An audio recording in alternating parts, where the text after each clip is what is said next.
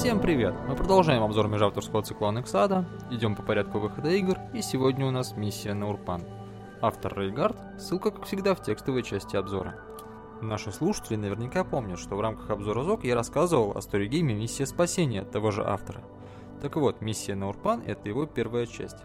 Ну как первая часть? Вообще-то истории практически независимые, но объединены общим главным героем. Именно здесь впервые появляется Джек Комета, за которого мы играли, а точнее будем играть в миссии спасения. Правда, прозвище свое он где-то потерял, и в миссии спасения его зовут просто Джек.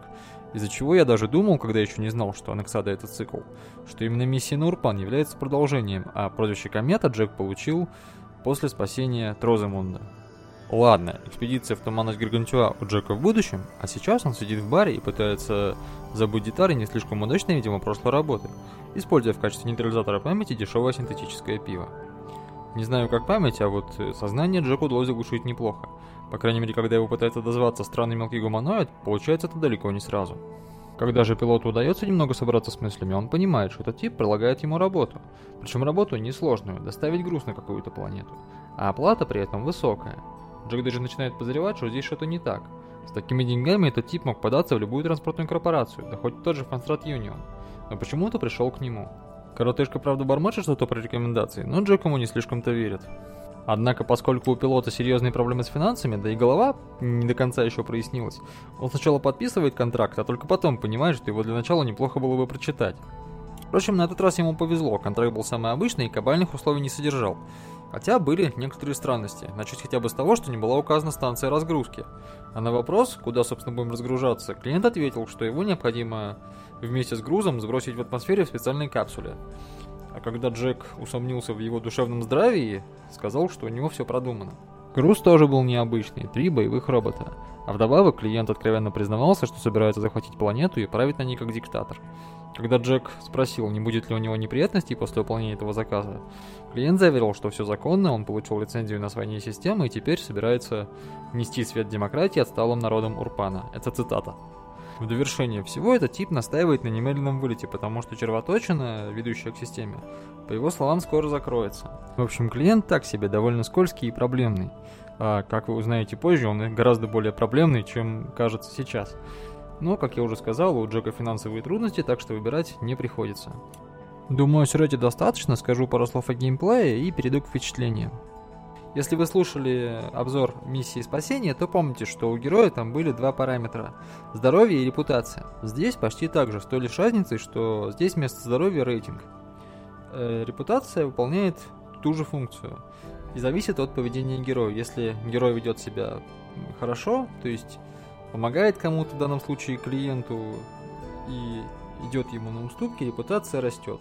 Если же герой начинает артачиться, либо, по мнению клиента, лезет не в свои дела, репутация падает. С рейтингом сложнее, я, честно говоря, не совсем понял, от чего он вообще зависит. Э, например, он падает, если герой получает урон, но и еще при некоторых геймплейных выборах.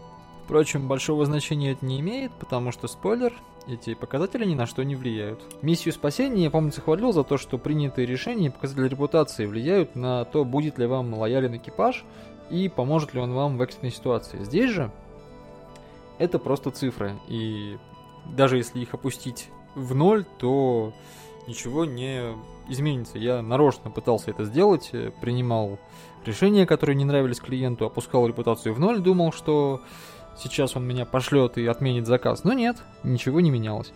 Ни реплики, ни доступные ветки. С рейтингом ситуация аналогичная, с той лишь разницей, что опустить его в ноль мне не удалось. Так что, по-моему, на эти цифры можно просто не обращать внимания. К сожалению, бесполезные параметры это не единственная проблема миссии на Урпан. Проблема здесь еще и с выбором. Догадались? Точно, он тоже почти ни на что не влияет. За исключением двух-трех узловых точек. При том, что ситуации с выбором в игре хватает. Хотя, справедливости ради, надо признать, что совсем уж линейной и невариативной игру называть нельзя.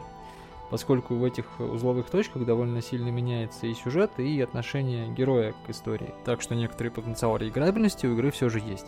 Ну вот, обругал игру хвост и в гриву. Хотя на самом-то деле она неплохая, а учитывая, что в следующем творении «Миссия спасения» автор сам учел все свои огрехи и по части влияния параметров на игру, да и выборов проблем там нет, э, критиковать игру его, его все бессмысленно.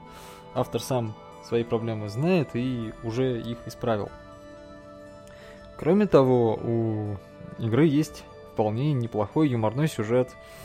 То, как описан наш наниматель, зовут его, кстати, Шталик, заслуживает отдельной похвалы. Очень колоритный получился персонаж. Что же касается ассоциации, у меня, естественно, возникли параллели с колониальной эпохой и бременем белого человека в нецивилизованном мире, когда такой вот э, псевдоцивилизованный беспринципный тип под благовидным предлогом захватывает чужие территории и пытается наводить там свой порядок, а по факту просто порабощает народ.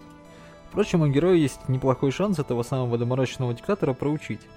Причем не одним, а несколькими способами, что я, например, с удовольствием и сделал.